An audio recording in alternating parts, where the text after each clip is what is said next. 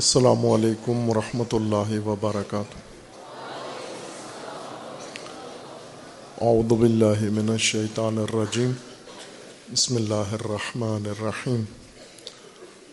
اللہم وفقنا لما تحب و ترضى واجعل عاقبت امورنا خیرا۔ ولا تکلنا الى انفسنا طرفت عین ابدا۔ شب شہادت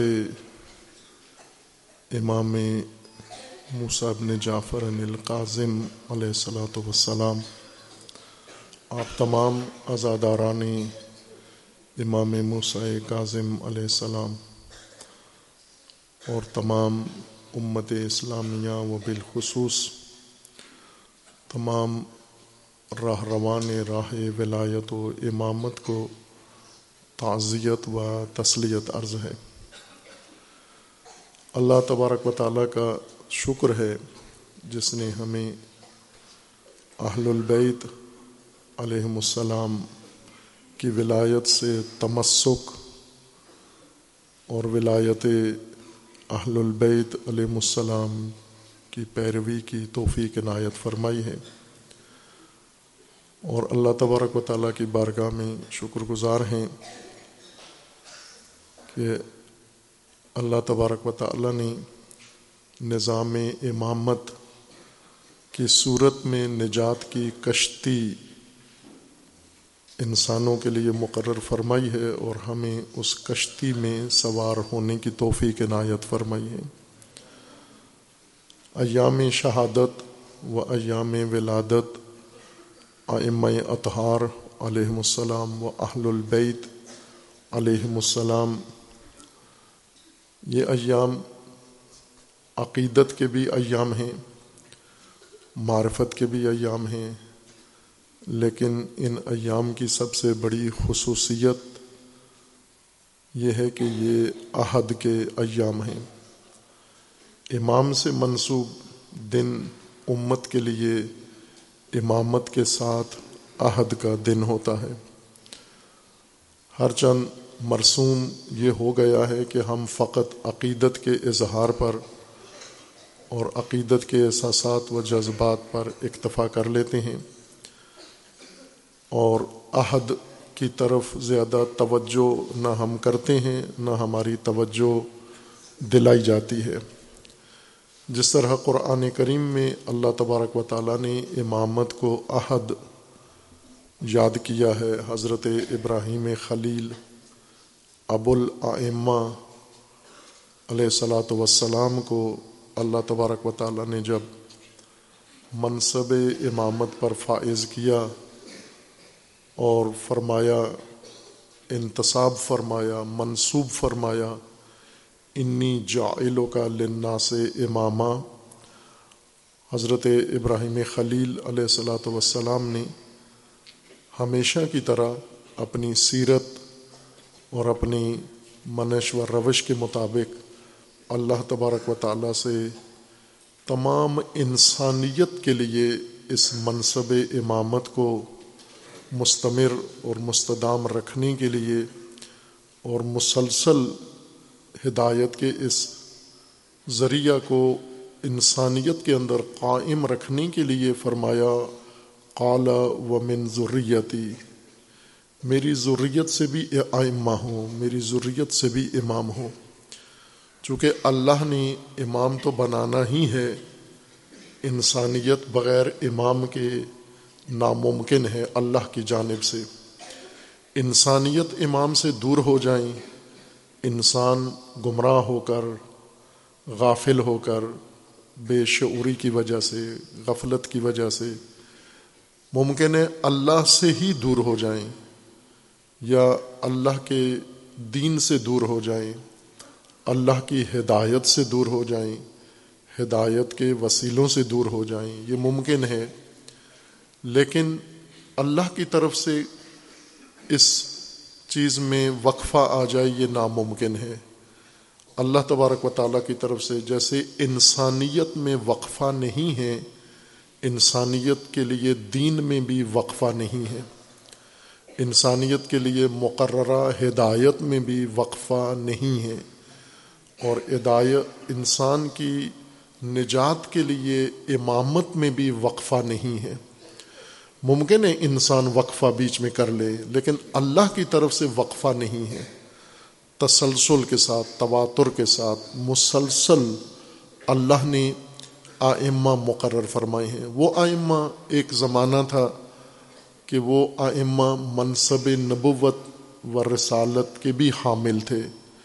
پھر ایک زمانہ آیا کہ منصب نبوت و رسالت کا مرحلہ تکمیل کو پہنچا، مکمل ہو گیا۔ جو ہدف تھا، مقصد تھا نبوت و رسالت سے وہ حاصل ہو گیا۔ تو رسالت و نبوت کا سلسلہ ختم ہو گیا، رک گیا۔ لیکن امامت کا سلسلہ مسلسل جاری رہا اور قیامت تک جاری رہے گا جب تک انسانیت ہے زمین پر، انسان کی ہدایت کے لیے امامت کا نظام اللہ تبارک و تعالیٰ کی طرف سے جاری و ساری ہے۔ ہر امام جیسے حضرت ابراہیم خلیل، ابو العمہ علیہ السلاۃ وسلام جب ان کا زمانہ تھا امامت کا ان کی امامت کے زمانے میں ان کے لیے ابتلاعات و امتحانات اور آزمائشیں شدید قسم کی آئیں۔ حتیٰ نار نمرود میں پھینک دیا گیا ختم کرنے کے لیے۔ یہ آئمہ کی زندگی کا حصہ ہے۔ امامت کے نظام کا حصہ ہے یہ کہ بغیر ابتلاعات کے، بغیر امتحانات کے، بغیر آزمائشوں کے امامت کا سلسلہ نہیں رہے گا، یہ لازمہ ہے۔ اس زمین کی امامت اور اہل زمین کی امامت کا یہ لازمی تقاضا ہے۔ اس لیے یہ امتحانات و آزمائشیں و ابتلاعات تسلسل کے ساتھ آئمہ کی زندگی میں رہے ہیں۔ ابو العمہ حضرت خلیل علیہ السلاۃ وسلام سے لے کر آخری امام جو روئے زمین پر آخری وقت قیامت کے وقت تک امام کا منصب پر ہوں گے، یہ سب اس طرح کی آزمائشوں اور ابتلاعات سے گزریں گے اور انہی آزمائشوں میں سے شہادت اور شہادت کے ایام اور شہادت کے اسباب اور شہادت کی وجوہات ہیں۔ اہل البیت علیہ السلام نے اللہ تبارک و تعالیٰ کی ہدایت اور اللہ تبارک و تعالیٰ کی طرف سے دیے ہوئے علم اور بصیرت و نور کے ذریعے سے مومنین کی اور انسانیت کی ہدایت کے لیے جو اقدام فرمایا اس میں سے باقی تعلیمات آئمہ اطہار کی وہ بھی اسی طرح ہیں، لیکن ان میں سے ایک سید الشہداء حضرت امام حسین علیہ السلاۃ وسلام کی عزا اور عزاداری و سوگواری کا حکم دیا، خود بھی قائم کی یہ سنت عزاداری کی آئمہ اطہار نے اور ہمیں بھی حکم دیا ہے۔ صرف اس لیے نہیں کہ جیسے حضرت ابراہیم کو نار نمرود میں ڈال دیا گیا، تو اب اولاد ابراہیم فقط اس واقعہ پر آنسو بہاتی رہے اور اس واقعہ پر افسوس کرتی رہے، بلکہ اس لیے کہ حضرت ابراہیم نے یہ آزمائشیں جھیلیں اور پھر ضروریت کے لیے امامت بھی طلب کی تو ساتھ آزمائشیں بھی طلب کیں چونکہ امامت آزمائشوں کے ساتھ جڑی ہوئی ہے۔ آزمائشیں امامت سے دور نہیں ہیں اور امامت آزمائشوں سے دور نہیں ہیں۔ اور اسی طرح امامت کے ساتھ دوسری چیز جس کو اللہ تبارک و تعالیٰ نے ربط دے دیا ہے، تعلق اس کا، رشتہ اس کا قائم کر دیا ہے، نہ ٹوٹنے والا رشتہ، وہ ہے امت۔ امامت تنہا، آدھا مطلب ہے، آدھا نظام ہے۔ امت جب امامت کے ساتھ شامل ہو تو مکمل نظام بنتا ہے۔ اسی طرح اللہ تبارک و تعالیٰ نے امت کے لیے بھی آزمائشیں اور امتحانات و ابتلاعات رکھے ہیں تاکہ امامت کا بوجھ امت اٹھا سکے، امامت کا تقاضا امت وفا کر سکے، پورا کر سکے۔ یہ نہ ہو کہ امام اپنی آزمائشوں سے گزر کر اللہ کی بارگاہ میں کامیاب ہو جائے اور امت امامت کا راستہ ترک کر کے یا ان سختیوں کو دیکھ کر اور گھبرا کے، ڈر کے ہراساں ہو کر خوف زدہ ہو کر امامت کا راستہ ہی بدل دے۔ یا کسی کے ورغلانے میں آ جائے، کسی کے اکسانے میں آ جائے، کسی کے بہکاوے میں آ جائے۔ اور پھر امت امامت سے اپنا رشتہ موڑ لے۔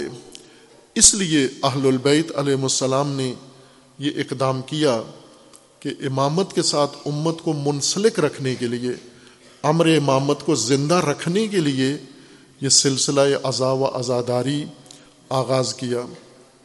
اس سلسلہ آغاز میں، اس سلسلہ اعضاء میں دراصل احیاء اہل البیت علیہ السلام کے تعبیر و اصطلاح امام جعفر صادق علیہ صلاۃ وسلام کا فرمانا ہے کہ رحم اللہ عمران خدا رحمت کرے، اس شخص کو من احیا امرنا، جو ہمارے امر کو، ہمارے معاملے کو، ہمارے سلسلے کو، ہمارے موضوع کو زندہ رکھتا ہے، خدا اس شخص پر رحمتیں نازل کرے اپنی، جو ہمارے امر کو زندہ رکھتا ہے۔ آپ کا امر کیا ہے؟ ان کا امر امامت ہے۔ اور ان کا امر ولایت ہے۔ اور ازاداری سب سے بہترین خوبصورت اہتمام ہے اس امر کو زندہ رکھنے کے لیے یعنی ولایت و امامت کے نظام کو قائم رکھنے کے لیے اور زندہ رکھنے کے لیے۔ لیکن ازاداری کی جو صورت بن چکی ہے، پیشہ ورانہ صورت، اس نے ازاداروں کو ازاداری کے مقصد سے محروم کر دیا ہے۔ ازاداری میں وسعت ہے ازاداری میں بہت کچھ اضافہ ہوا ہے، لیکن مقصد ازاداری کا پیشہ وروں نے گم کر دیا ہے۔ ازاداری کا پیشہ وری ازاداری کا خود مقصد بن گیا ہے۔ پیشہ ور یعنی وہ جنہوں نے ازاداری سے اپنی معاش حاصل کرنی ہے۔ ازاداری سے شہرت حاصل کرنی ہے ازاداری سے مال کمانا ہے ازاداری سے جائیدادیں بنانی ہیں۔ یہ بہت اہم موضوع ہے۔ ازاداران ظاہر پاکستان کے ازادار دنیا کے ازاداروں سے منفرد ہیں، بالکل مختلف ہیں۔ اس میں کوئی مبالغہ نہیں ہے۔ ہم نے آنکھوں سے دیکھا ہے، اگر ساری دنیا کے شیعہ کسی جگہ اکٹھے ہوتے ہیں تو وہ حج ہے۔ حج پر یہ سارے شیعہ دنیا بھر سے حج کے لیے آتے ہیں، پاکستان سے بھی جاتے ہیں شیعہ۔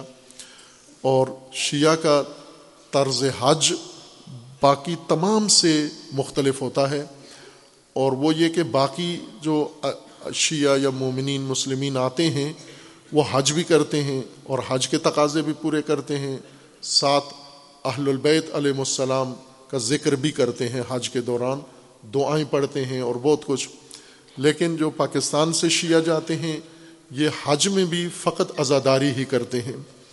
اور یہ ان کا امتیاز ہے، ساری دنیا دیکھتی ہے اور متاثر بھی ہوتے ہیں لوگ اس سے۔ اس لیے یہ ازادار دنیا سے مختلف ازادار ہیں۔ اور ان کے اندر جو آزاداری کا جذبہ ہے، وہ بھی دنیا سے مختلف ہے۔ اتنا جذبہ آزاداری کا کسی کے اندر نہیں ہے۔ نہ آزاداری پہ اتنا خرچ کرتے ہیں۔ باقی تمام دنیا میں بلا مبالغہ کہہ رہا ہوں۔ خواہ وہ عراقی شیعہ ہوں، خواہ وہ ایرانی شیعہ ہوں، وہ لبنانی شیعہ ہوں، وہ آذربائی جانی شیعہ ہوں، وہ عرب شیعہ ہوں، وہ اجم شیعہ ہوں، پوری دنیا میں الحمد للہ شیعہ آبادی کثرت سے ہے تھوڑے نہیں ہیں، کم نہیں ہیں، لیکن پاکستانی آزاداری کے لحاظ سے نمایاں ہیں۔ آزاداری کے باب میں اور آزاداری میں چونکہ ان کو زیادہ توفیق اللہ نے دی ہے، تو آزاداری کے مقاصد بھی ان میں زیادہ ہونے چاہیے تھے۔ آزاداری کے نتیجے بھی ان کے اندر زیادہ ہونے چاہیے تھے، چونکہ آزاداری کا اہتمام دین کے تمام باقی کاموں اور فرائض اور وظائف کی نسبت، آزاداری کی نسبت زیادہ اہتمام ہے شیعہ کا۔ اور اس کے تناسب سے نتائج کو بھی اگر جائزہ لیا جائے، تو نتائج باقی دنیا سے آزاداری کے نتائج یہاں زیادہ ہونے چاہیے تھے۔ لیکن نتائج کو اگر ہم دیکھیں تو مثلا پاکستان کے شیعہ کتنا خرچہ کرتے ہیں آزاداری پر، اسی کو لے لیں ہم۔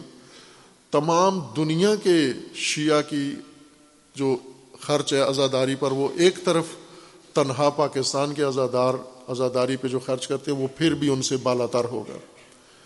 بلکہ اگر میں یوں کہوں کہ تمام دنیا کے مسلمین دینی مذہبی امور پر جتنا خرچ کرتے ہیں، پاکستان کے شیعہ بلا مبالغہ آزاداری پر اس سے زیادہ خرچ کرتے ہیں اور یہ بڑی توفیق ہے ان کو اللہ نے عطا کی ہے۔ تو نتیجہ بھی اتنا ہی ہونا چاہیے، برتر و عظیم نتیجہ۔ مثلا اس وقت آزاداری کا نتیجہ ہم دنیا میں دیکھیں کیا نکلا ہے۔ آزاداری کا نتیجہ ایران میں دیکھیں۔ ایران کے رہبروں سے پوچھیں کہ آزاداری کا آپ نے کیا نتیجہ لیا ہے، تو امام خمینی فرماتے ہیں کہ آزاداری کا نتیجہ انقلاب اسلامی ہے، آزاداری کا نتیجہ حکومت اسلامی ہے، آزاداری کا نتیجہ تمام شیطانی طاقتوں کی شکست اور ذلت ہے جو ہمارے ہاتھوں ہوئی ہے۔ اور آزاداری کا نتیجہ پوری دنیا کے اندر انقلاب کا یہ پیغام ہے۔ یہ آزاداری کا نتیجہ ہے، لبنان میں آزاداری کا نتیجہ۔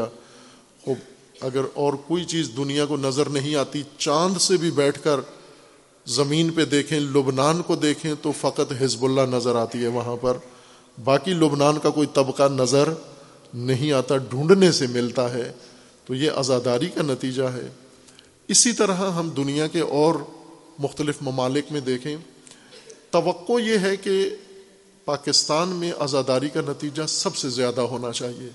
بیداری سب سے زیادہ ہونی چاہیے، شعور سب سے زیادہ ہونا چاہیے، جذبہ سب سے زیادہ ہونا چاہیے، فداکاری سب سے زیادہ ہونی چاہیے، آگاہی سب سے زیادہ ہونی چاہیے، ولولہ سب سے زیادہ ہونا چاہیے، ایثار سب سے زیادہ ہونا چاہیے۔ ایک ہماری کتاب ہے اور یہ پہلی کتاب تھی، اللہ تبارک و تعالیٰ نے توفیق دی جب سے طالب علمانہ کربلا مقدس کی تفسیر و کربلا معلّہ اور کربلا کے مقدس قیام کی جو توفیق اللہ نے دی، جو تبلیغ کی صورت میں، مجالس کی صورت میں بیان ہوئی اور ان میں سے کچھ کتابی شکل میں۔ تو پہلی کتاب یہی تھی، اقدار عاشورہ۔ عاشورہ کی قدریں۔ وہ قدریں جو سید الشہداء علیہ السلاۃ وسلام نے عاشورہ میں زندہ کیں اور وہ قدریں جو عاشورہ کے نام سے سید الشہداء نے وہاں پر پیش کیں اور وہ قدریں جو کربلا میں ہمیں نظر آتی ہیں۔ یہ اقدار عاشورہ، یہ آزاداری کا نتیجہ ہونا چاہیے۔ وہ اقدار آپ دیکھیں کون سی اقدار ہیں، وہ ہم میں ہونی چاہیے۔ واجب ہے ہمارے اندر ہو، چونکہ آزاداری کی نسبت ہمارا اہتمام سب سے زیادہ ہے۔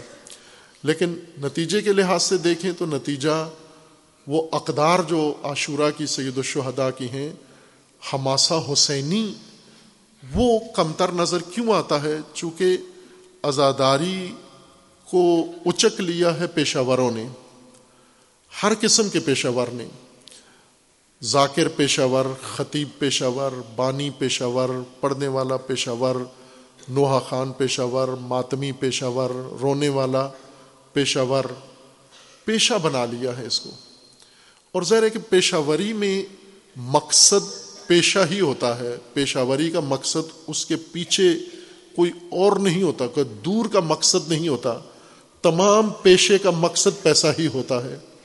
اور جب پیسہ مل جاتا ہے تو مقصد پورا ہو جاتا ہے۔ خواہ وہ دین کا دین پیشہ ہو، قرآن پیشہ ہو جائے، آزاداری پیشہ ہو جائے، کوئی بھی کام مذہب، دین پیشہ ہو جائے، پیشے کا مطلب ہے جو ہی آپ کو معاوضہ ملا، آپ کا مقصد پورا ہو گیا۔ اس سے آگے کوئی مقصد نہیں ہوتا۔ اگر ازاداری کا مقصد وہ اقدار جو سید الشہداء نے بیان فرمائی ہیں، ان کو مد نظر رکھ کر ہم پاکستان کے اندر ازاداری کا رخ ان اقدار کی طرف موڑیں، سید الشہداء کی طرف موڑیں۔ ہماسا ازاداری ایک ہماسا کا تکرار ہو۔ آج کے زمانے میں ازاداری کا نتیجہ ہم دو پیمانوں پر کسوٹیوں پر پرکھ سکتے ہیں۔ اس وقت ہمارے موجودہ زمانے میں مثلا آج پانچ فروری اور چوبیس رجب المرجب ہے، شب شہادت امام موسیٰ کاظم علیہ السلاۃ وسلام ہے پاکستان کے افق و تقویم کے مطابق۔ تو اس تاریخ کو اگر ہم دیکھیں، شب شہادت دو چیزیں سب سے نمایاں ہیں اس وقت۔ ایک عالمی مسئلہ اور وہ ہے غزہ اور فلسطین۔ اور دوسرا، پاکستان کے اندر ہیں۔ اس وقت جو چیز تمام ذہنوں کے اوپر اور تمام ماحول کے اوپر چھائی ہوئی ہے، وہ ہیں انتخابات۔ پاکستان میں حکومت تشکیل دینے کے لیے انتخابات۔ یہ دو چیزیں حاوی ہیں۔ اس وقت ایک عالمی سطح پر اور ایک ملکی سطح پر۔ ایک ہمارا ملکی قومی مسئلہ ہے اور ایک ہمارا انسانی عالمی مسئلہ ہے۔ یہ دو چیزیں کافی ہیں۔ ہم نتیجہ ازاداری کا یہاں آ کے ان کو دونوں کو مد نظر رکھ کر ہم دیکھیں کہ ازاداری سید الشہداء علیہ السلاۃ وسلام و ازاداری آئمہ اطہار نے ہمیں کیا دیا ہے۔ اگر ازاداری ساری عمر کی ہے امام حسین علیہ السلام کا سوگ منایا ہے اور غم کیا ہے، آنسو بہائے ہیں، سینہ کو بھی کی ہے۔ یہ پیشہ تھا یا فریضہ تھا؟ یہ پیشہ تھا یا تربیت تھی؟ یہ پیشہ تھا یا شعور تھا؟ یہ پیشہ تھا یا بیداری تھی؟ یہ پیشہ تھا کیا تھا؟ ظاہر ایک جیسے کام دو بندے کر رہے ہوتے ہیں۔ ایک فریضہ انجام دے رہا ہوتا ہے ایک پیشہ انجام دے رہا ہوتا ہے۔ مثلا آپ مسجد میں چلے جائیں، آگے امام کھڑا ہوا ہے اور پیچھے مومن کھڑا ہوا ہے۔ آگے جو امام ہے وہ پانچ نمازیں روزانہ پڑھتا ہے اور پڑھاتا ہے۔ پیچھے مومن ہے اور زیادہ مومن ہے مسجد بھری ہوئی ہے۔ یہ بھی وہی پانچ نمازیں امام کے پیچھے پڑھتے ہیں۔ یہ امام ان پانچوں نمازوں کا معاوضہ لیتا ہے اور وہ پیچھے کھڑے ہوئے جتنے ہیں سو، دو سو، چار سو، ہزار آدمی، وہ عمر بھر یہ پانچوں نمازیں روزانہ پڑھتے ہیں، کسی ایک نماز کا ایک پیسہ بھی ان کو نہیں ملتا۔ یہاں سے آپ پیشے میں اور فریضے میں فرق سمجھ سکتے ہیں کہ اگر اس مومن کو پیسہ نہ ملے، یہ پانچ نمازیں پڑھے گا یا نہیں پڑھے گا؟ جو پیچھے کھڑے ہوئے پڑھ رہے ہیں، ان کو پیسہ نہ بھی ملے تو بھی یہ نمازیں پڑھیں گے۔ لیکن آگے کھڑے ہوئے امام کو اگر تنخواہ نہ ملے، یہ پڑھے گا، یہ پانچ نمازیں اور پڑھائے گا؟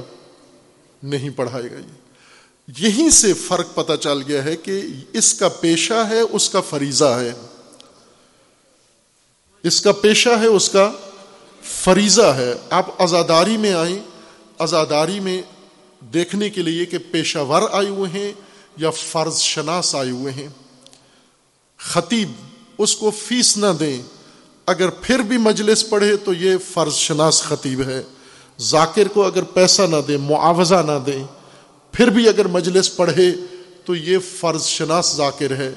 اسی طرح ماتمی نوحہ خان کوئی بھی اگر معاوضہ نہ دے اور پھر بھی اپنا فریضہ انجام دے، یہ فرض شناس انسان ہے۔ لیکن اگر اس کو کھانا نہ دے تو بھی یہ کام نہیں کرے گا، پیسہ نہ دے تو بھی یہ کام نہیں کرے گا۔ باقی جو اس کے مطالبات ہیں وہ بھی پورے نہ کریں، وہ کبھی بھی یہ کام نہیں کرے گا۔ یہ علامت ہے پرکھنے کے لیے کہ یہ پیشہ ور ہے یا فرض شناس ہے۔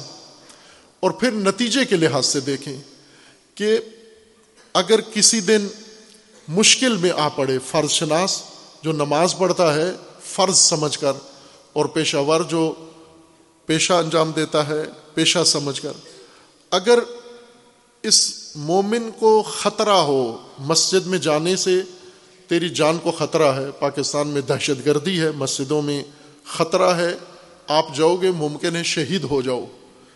مومن اگر پہلے پھر کبھی ناغا کرتا تھا، جب سے خطرہ ہوا ہے، اس دن سے بلا ناغا جانا اس نے شروع کر دیا ہے۔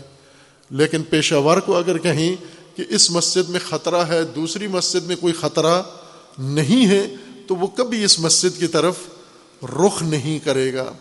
فرض شناس اور پیشہ ور میں یہ فرق ہے۔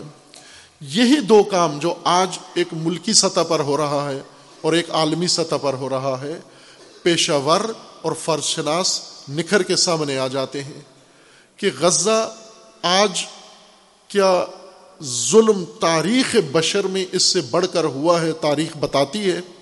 اس سے بڑھ کر ظلم ساری دنیا کی آنکھوں کے سامنے اتنا بڑا ظلم ہوا ہو، کوئی تاریخ نہیں بتاتی۔ بچوں کو مارا جا رہا ہے، خواتین کو مارا جا رہا ہے، بوڑھوں کو مارا جا رہا ہے، عام شہریوں کو مارا جائے اور ان کے گھر ویران کیے جا رہے ہیں۔ ان کے خیموں پر حملہ کیا جا رہا ہے، انہیں کھانے کے لیے کچھ نہیں ملتا، پینے کے لیے کچھ نہیں ملتا۔ سردی میں انہیں تن ڈھانپنے کے لیے کچھ بھی نہیں ملتا۔ اور ساری دنیا مسلمان و غیر مسلمان، عالم وغیر عالم، حاکم وغیر حاکم۔ فقی وغیر فقی اس طرح اپنے دنیا میں مصروف ہیں جیسے نہ فلسطین نام کی کوئی جگہ ہے، نہ فلسطینی نام کے کوئی آبادی ہے، نہ اس پہ کوئی ظلم ہو رہا ہے، نہ اس کا قتل عام ہو رہا ہے، نہ نسل کشی ہو رہی ہے۔ اگر یہ کیفیت ہے تو جو نمازیں پڑھی ہیں وہ بھی پیشہ تھا، جو ازاداری کی ہے وہ بھی پیشہ تھا۔ اور پیشہ اسی دنیا میں یا لنگر کے حد تک تمہیں مل جائے گا اس کا معاوضہ، یا شہرت اور واہ واہ یا دو ٹکے پیسے کے مل جائیں گے، یہیں پہ تمہارا پیشے کا حساب پاک ہو جائے گا۔ اللہ کے ہاں تمہارا کوئی حساب نہیں ہے۔ لا خلاق لہم فی الآخرہ اللہ میں آخرت، اللہ نے آخرت کے لیے ان کا کوئی حساب نہیں رکھا ہوا۔ لیکن اگر یہ فرض تھا، کربلا کی ازاداری فرض تھا، تو ازاداری مظلوم کے ساتھ احساس انسان کے اندر زندہ کرتی ہے، ظالم سے نفرت پیدا کرتی ہے۔ ایک پیمانہ جو میں نے عرصے سے بیان کیا ہوا ہے اور الحمد پاکستان کے اکثر طبقات نے اس پیغام کو سنا ہے اور اس کو سمجھا ہے اور اسے قبول کیا ہے۔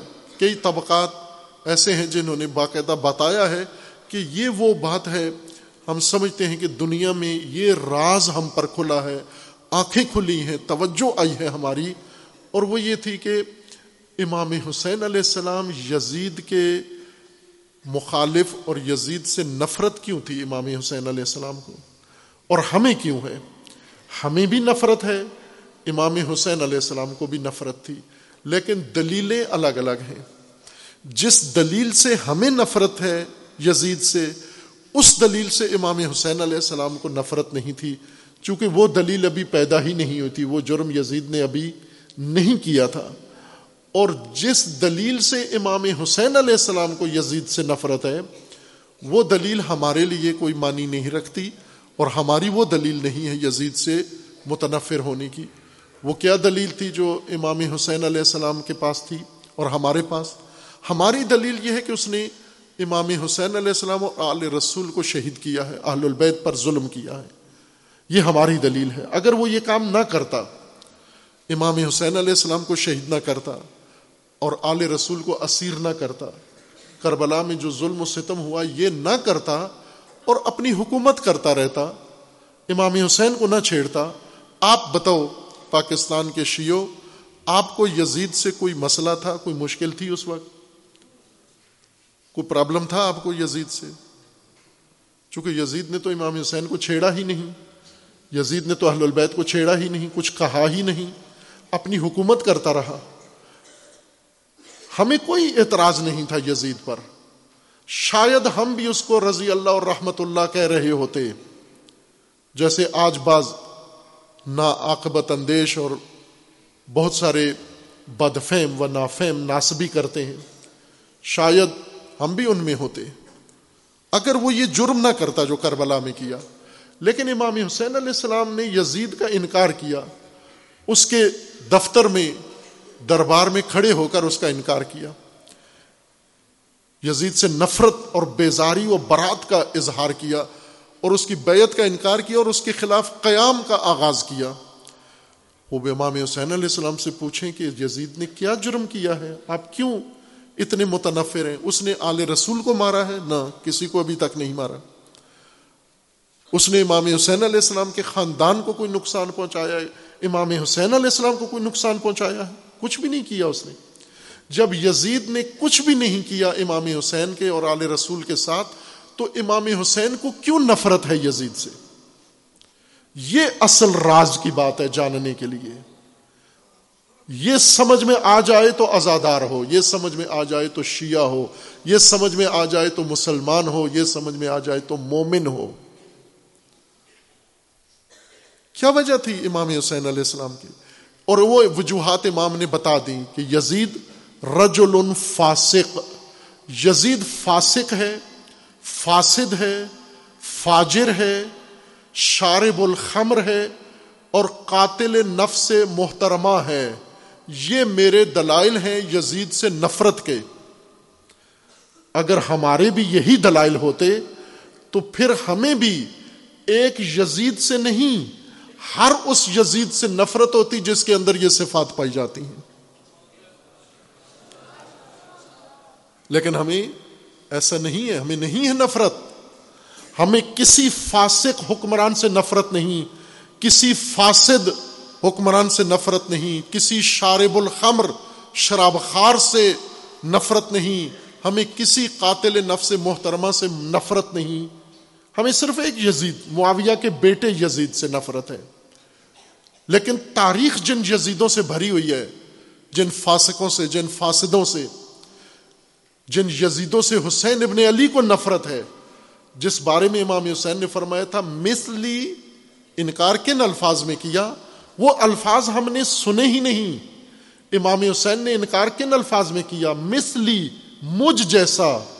لا یوبا لمثلے اس جیسے کی بیعت نہیں کرے گا۔ مجھ جیسا، اس جیسے کی بیعت نہیں کرے گا۔ اب مجھے یہ بتاؤ، یزید جیسے دنیا میں موجود ہیں یا نہیں؟ دنیا میں موجود ہے پاکستان میں ہیں یا نہیں؟ موجود ہیں۔ تو یزید جیسے جب موجود ہیں، تو کیا سیاست میں ایسے یزید جیسے فاسق، فاجر ہیں یا نہیں؟ انتخابات میں جو بن رہے کینڈیڈیٹ یہ یزید جیسے فاسق و فاجر ہیں یا نہیں؟ جب یہ یزید جیسے ہیں مسلے یہ اس کی مسلیں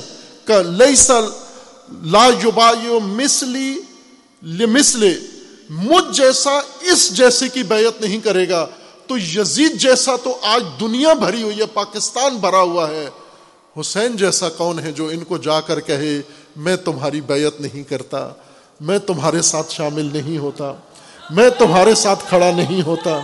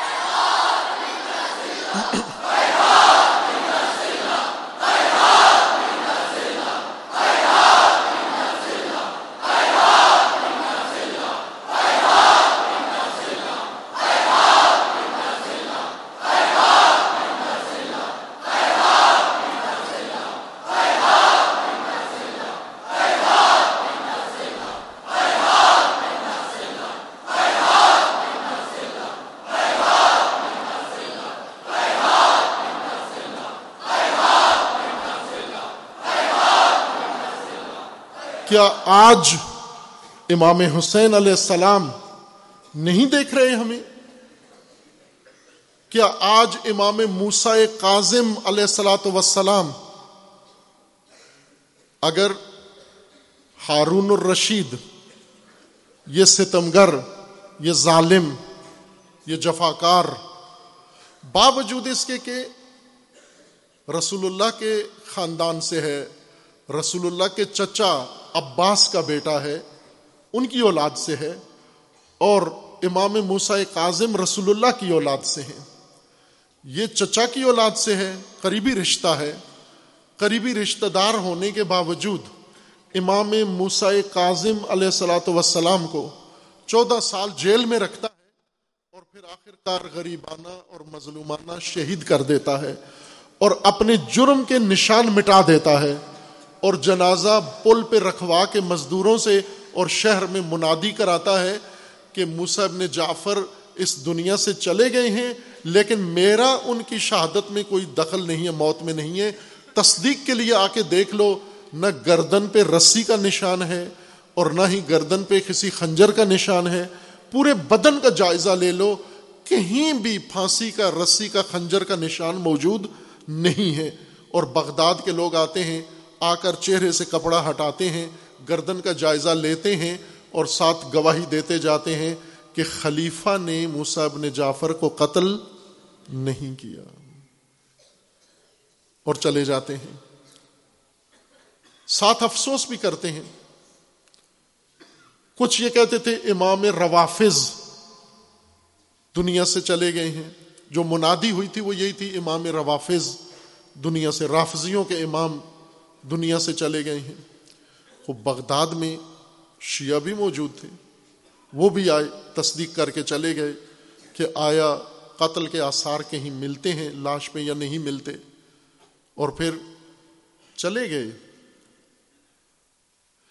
کیا اگر ہارون الرشید یہ ظلم نہ کرتا، یہ جنایت نہ کرتا، امام کو شہید نہ کرتا اس زندان میں، اتنا طولانی زندان میں قید کر کے اور سختیاں کر کے اور اس دردناک طریقے سے شہید نہ کرتا۔ ہمارا ہارون کے بارے میں کوئی اعتراض تھا ہمیں؟ ہمیں کوئی اعتراض نہیں تھا۔ لیکن امام موسیب مصعب نے جعفر، امام کاظم کو اعتراض تھا ہارون پر۔ ابھی ہارون نے امام موسا کاظم کو قتل نہیں کیا، شہید نہیں کیا۔ کیوں شہید کیا؟ چونکہ اسے پتا تھا کہ مصعب نے جعفر کو مجھ پر اعتراض ہے۔ مجھے قبول نہیں کرتے، مجھے حاکم نہیں مانتے، میں رشتہ دار ہوں۔ رشتہ داری کے باوجود مجھے حاکم نہیں مانتے۔ تو مصعب نے جعفر کی مجلس میں آ کر ہم فقط رو کے چلے جائیں اور یہ سمجھے کہ مصعب نے جعفر کو پرسا دے دیا ہم نے اور حق ادا کر دیا۔ اور پھر ہارون سے بدتر سیاستدان و حکمران آج کے حکمرانوں کے لیے پاکستانی سیاستدانوں کو اگر پرکھنا چاہتے ہو، ایک کسوٹی پہ پرکھ لو۔ یہ کتنے جانور ہیں، کتنے پلید لوگ ہیں یہ، کتنے وحشی ہیں یہ۔ کیا ان کو نہیں پتا کہ غزہ میں ظلم ہو رہا ہے؟ ہے کوئی ایسا پاکستانی سیاست دان جسے نہ پتا ہو غزہ میں کیا ہو رہا ہے؟ مذہبی سیاست دان سیکولر سیاست دان قوم پرست سیاست دان لیبرل سیاست دان سیکولر سیاست دان کوئی ایسا پاکستان میں کینڈیڈیٹ قومی اسمبلی، صوبائی اسمبلی کا ہے کہ جس کو نہ پتا ہو کہ اس وقت غزہ میں کیا ظلم جایا جا رہا ہے؟ ہے کوئی تصور کر سکتے ہیں ایسا کوئی ہے پاکستانی جس کو نہ پتا ہو؟ اس کو پتا ہے۔ اگر تجھے پتا ہے اور تو ابھی پاکستان کی حکومت میں پارلیمنٹ میں آنا چاہتا ہے اس پورے دورانیے میں جب تو الیکشن کی تیاریاں کر رہا تھا، کروڑوں روپیہ خرچ کر کے تو اقتدار میں آنا چاہ رہا تھا، تیرے کروڑوں روپے کے خرچ کے دوران، تیری کمپین کے دوران کتنی نسل کشی ہوئی ہے غزہ کے اندر؟ کیا تیرے کان پہ جوں رینگی ہے؟ تیرے ماتھے پہ شکن آئی ہے؟ تجھے افسوس ہوا ہے؟ تو لرزا ہے کہ انسانیت کا اتنا قتل عام ہو چکا ہے اور میں یہاں پر اقتدار کے لیے اور میں یہاں پر ایک دن نام لیا ہے تو نے، یہ کہا ہے کہ میں اقتدار میں آ کر سب سے پہلے فلسطین کے تحفظ دوں گا۔ کسی نے اپنے منشور میں کہا ہے، انسانیت سے خالی ہیں یہ۔ پرکھ لو ان کو، یہ کون ہے یہ کہاں کھڑے ہیں؟ اور پھر وہ لوگ جنہوں نے تاریخ بھر میں یہ ظلم کیا ہے کہ آئمہ کے اثاثے کو، امامت کے اثاثے کو یعنی امت کو یعنی جوانوں کو یعنی لوگوں کو یعنی مومنوں کو یعنی ازاداروں کو آئمہ کے نام پر تاغتوں کے قدموں میں جا کر بٹھایا ہے۔ آپ کو پتا ہے ہارون رشید کے دادا جس نے حکومت قائم کی، ابو منصور صفا نے، اس کو کون تخت تخت نشین کرنے والا کون تھا؟ اس کو تخت پہ بٹھانے والا کون تھا؟ بنو امیہ سے اقتدار لے کر اس ابو منصور کو اقتدار دینے والا کون تھا؟ وہ ایک بڑا نامور شیعہ لیڈر تھا۔ اس کا نام تھا ابو مسلم خوراسانی یہ خوراسان کا لیڈر تھا اور اتنا ہی بڑا ایک لیڈر دوسرا، جس کی اپنی بڑی مضبوط جماعت تھی، جس کا نام ابو سلمہ تھا۔ یہ کوفہ کے شیوں کا بڑا لیڈر تھا۔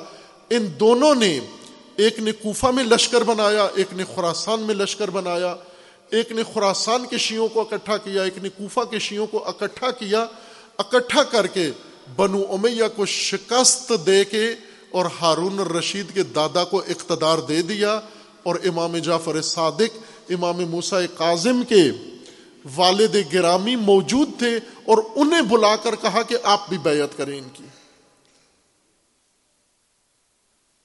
اقتدار میں ان تاغوتوں کو کون لایا؟ کس کی طاقت تھی جو تاغوتوں کے سپرد کی گئی؟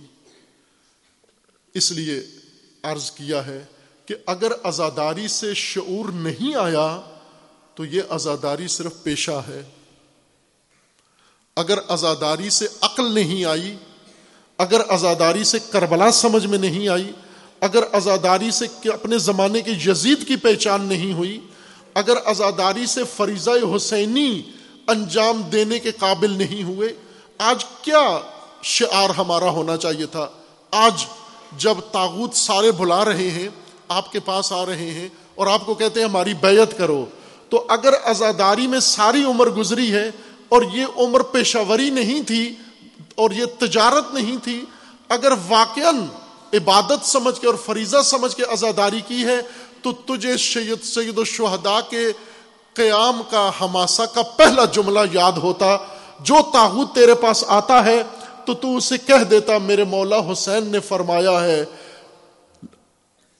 کہ میں مسلی لا یوبا یہ مسلے میرے مولا حسین نے کہا ہے کہ میں یزمت جیسا، یزید جیسے کی بیعت نہیں کر سکتا۔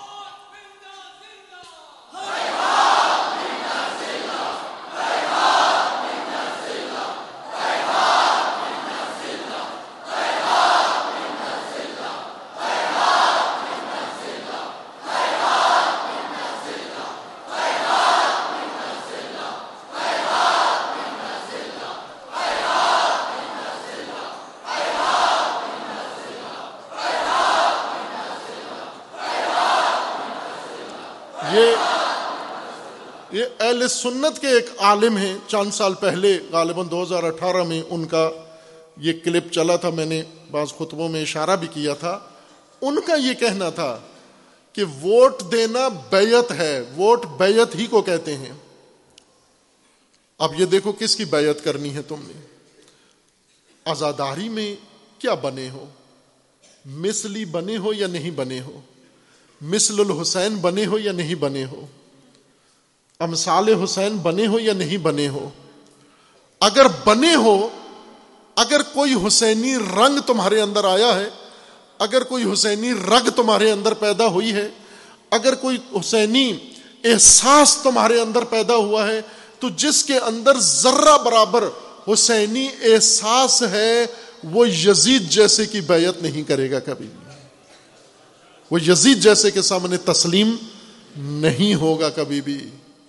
اس کے اوپر جتنی بھی آفات آ جائیں، جتنی بھی مشکلات آ جائیں، وہ یزید جیسے کی بیعت نہیں کرے گا۔ عزیزان، یہ ازاداری اور اس ازاداری میں جو بھی آپ نے اختیار کیا ہوا ہے طریقہ، آپ ازاداری کرتے ہو، خطابت کرتے ہو، ازاداری کرتے ہو، سلام پڑھتے ہو، ازاداری کرتے ہو، مرثیہ پڑھتے ہو، ازاداری کرتے ہو، ذاکری کرتے ہو، ازاداری میں مصائب پڑھتے ہو، ازاداری میں آپ نوحہ پڑھتے ہو سینہ کو بھی کرتے ہو، یہ سب ازاداری کے طریقے ہیں، روشیں ہیں۔ ان سب کے اندر اگر اس نوح نے یزید سے متنفر کیا ہے، یزیدیت سے، اور مثل یزید سے، اور اپنے زمانے کے یزید سے، اگر اس نوح نے تجھے متنفر کیا ہے، تو شکر خدا کر تو مثل حسین ہو رہا ہے۔ اگر اس خطیب نے تجھے زمانے کے یزید سے متنفر کیا ہے علامہ اقبال رحمۃ اللہ علیہ، اگر مجھ سے پوچھیں، حقیر طالب علم سے پوچھیں کہ بر صغیر میں کون ہے حسین شناس، جس کو امام حسین سمجھ میں آیا، جو منتے کے حسین سمجھ سکتا ہے، سمجھا ہے تو وہ علامہ اقبال ہیں۔ نہ یہ پیشہ ور خطیب، جنہوں نے امام حسین کے نام پر جائیدادیں، بینک بیلنس، پراپرٹی، بنگلے، گاڑیاں بنائی ہیں، یہ نہیں ہے حسین شناس، یہ حسین فروش ہیں۔ یہ کربلا فروش ہیں یہ اہل البید فروش ہیں یہ تاجر ہیں لیکن حسین شناس، کہاں سے پتہ چلا؟ حسین شناس، علامہ اقبال فرماتے ہیں کہ امامت، تجھے پتہ ہے امام کون ہوتا ہے؟ تو نے پوچھی ہے امامت کی حقیقت مجھ سے۔ حق تجھے میری طرح صاحب اسرار کرے۔ تو نے مجھ سے امامت پوچھی ہے تو امامت سمجھنے کے لیے اللہ تجھے بھی صاحب اسرار کرے۔ چونکہ میں تجھے سر و راز امامت کا بتا رہا ہوں۔ وہ کیا ہے؟ ہے وہی تیرے زمانے کا امام برحق جو تجھے حاضر و موجود سے بیزار کرے۔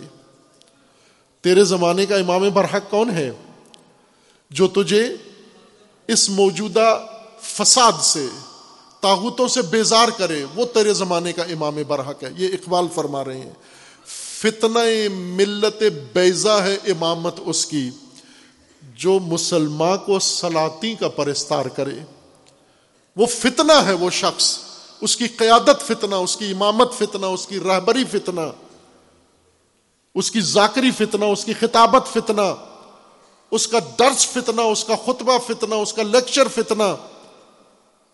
جو مسلمان کو سلاطی کا پرستار کرے، جو مسلمانوں کو فاسقوں اور فاجروں کا پرستار کرے اور ان کا پجاری بنائے اور ان کی طرف دعوت دے، فتنہ ملت بیزا ہے امامت اس کی۔ یہی تو امام حسین فرما رہے تھے مسلی لا یوبا مسل مجھ جیسا اس جیسے کی بیعت نہیں کرے گا۔ تو آج انتخابات کے موقع پر، ہر انتخاب پر حسینیوں کا شعار حسینی ہونا چاہیے۔ وہ کیا ہے؟ یا حسین، لا نبا او لمسلے یا حسین، آپ نے فرمایا تھا، مجھ جیسا اس جیسے کی بیعت نہیں کرے گا۔ ہم عہد کرتے ہیں، اے حسین، تیرے خون کی قسم کھا کے عہد کرتے ہیں کہ ہم کبھی بھی یزید جیسوں کی بیعت نہیں کریں گے۔ لا نبا لا نبا مسلے یا حسین لا نبا مسلے یا حسین لا نبا مسلے یا حسین لا نبا مسلے یا حسین لا نبا مسلے یا حسین لا نبا مسلے یا حسین لا نبا مسلے یا حسین لا نبا یہ مسلے یا حسین لا نبا یہ مسلے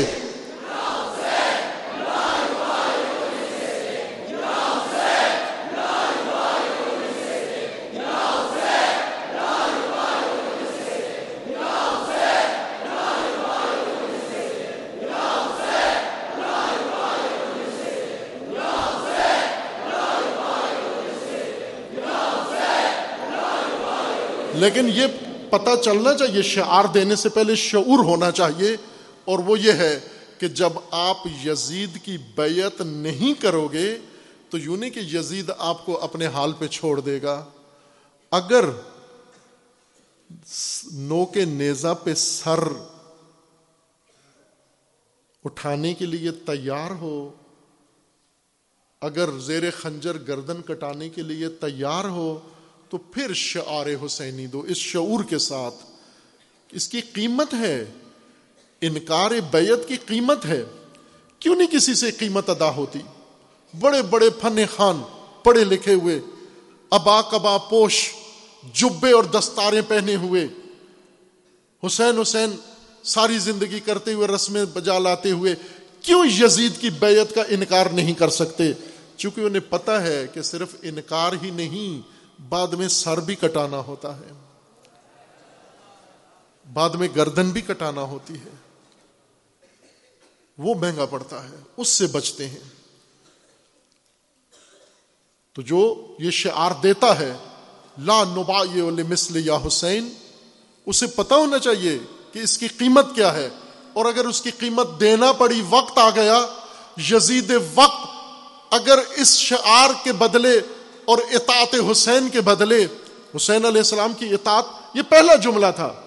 جب ولید نے، یزید کے گورنر نے امام حسین علیہ السلام کو دربار میں بلایا، تو امام نے اسے کہا کہ بتاؤ کیا ہے؟ اس نے کہا کہ معاویہ مر گیا ہے اور یزید اس کا جانشین ہے۔ یزید نے خط لکھا ہے کہ مدینہ کے فلاں فلاں سے بیعت لو، اگر نہیں کرتے تو گردن کاٹ دو۔ اس وقت امام حسین علیہ السلام نے فرمایا میں کون ہوں تجھے پتا ہے؟ انا اہل بیت النبوہ و معدن الرسالہ و مختلف الملائکہ و محبت الوحی۔ تجھے پتا ہے میں کون ہوں؟ میں اہل بیت نبوت ہوں۔ میں وہ ہوں جس کے گھر ملائکہ کا آنا جانا ہے۔ میں وہ ہوں جو رحمت کی کان ہے۔ تجھے پتا ہے میں کون ہوں؟ کس خاندان سے ہوں؟ کس کوک سے ہوں اور جس کی بیعت کی تو مجھے بلا رہا ہے، میں بتاؤں یہ کون ہے؟ وہ اما یزید فرج الفاسق اور تیرا یزید، یہ پلید، تیرا پلید، تیرا بےغیرت تیرا یہ فاسد اور فاسق حکمران میں بتاتا ہوں۔ یہ انسانیت سے گرا ہوا ہے، یہ پلید ہے۔ لا یوبا مسلی لمسلے یا مسلی لا یوبا لمسلے مجھ جیسا اس جیسے کی بیعت نہیں کر سکتا۔ یہ کب کہنا چاہیے؟ یہ انتخابات میں جب بیعت مانگی جائے تو پھر کہنا چاہیے۔ یہ پہلا جملہ ہے جو سید الشہداء نے یہ جملہ کہہ کر کربلا کا آغاز کیا۔ یہ کہہ کر شروع کیا۔ تو پہلا لفظ تو امام حسین سے سن لو۔ ایک اطاعت پہلے جملے کی تو کر لو کہ میں یزید جیسے کی بیعت نہیں کر سکتا۔ اور پھر آگے یزید جیسے کون ہیں جو اس وقت غزہ پہ ظلم کر رہے ہیں، ظلم کروا رہے ہیں اور اس ظلم پہ خاموش بیٹھے ہوئے ہیں اور اس ظلم کے حامی ہیں اور اس ظلم کو روکنے کے لیے کوئی اقدام نہیں کر رہے ہیں، یہی یزید جیسے ہیں۔ حسین جیسے وہ اس ظلم کو روکنے کے لیے، اپنی جانیں قربان کرنے کے لیے تیار ہیں۔ یہ درس امامت ہے۔ جو ازاداری ہمیں سکھاتی ہے اور انشاءاللہ اللہ ہم اللہ تبارک و تعالیٰ کی بارگاہ میں یہ دعا کرتے ہیں کہ خدایا، اگر دنیا میں کوئی نہیں ہے ان غزہ کے مظلوموں کا حامی، اگر انسانیت ان میں ختم ہو چکی ہے، اگر مر چکا ہے احساس انسانی ان کے اندر، تو خدایا ان کی جگہ پر بھی ہمیں توفیق عطا فرما۔ ہم اپنے مولا امام حسین اور اپنے مولا امام موسا کاظم کی سیرت پر اور ان کی اطاعت میں اور ان کی ولایت میں اور ان کی امامت میں یہ فریضہ انجام دیتے ہوئے ہم بھی اپنے ائمہ کی طرح جام شہادت نوش کریں۔ اے خدایا، یا ہمیں توفیق دے، ہم غزہ کے مظلوموں کو بچا سکیں یا پھر ہمیں بھی ان کے ساتھ جام شہادت و توفیق شہادت عطا فرما۔ زندہ رکھ کر، زندہ رکھ کر ان مظلوموں کی مظلومیت اور ان کے قتل کا امتحان پر وردگارہ بہت سخت ہے یہ امتحان۔ دل مر جاتا ہے، جگر خون ہو جاتا ہے اس سے۔ آرزو زندگی کی ختم ہو جاتی ہے۔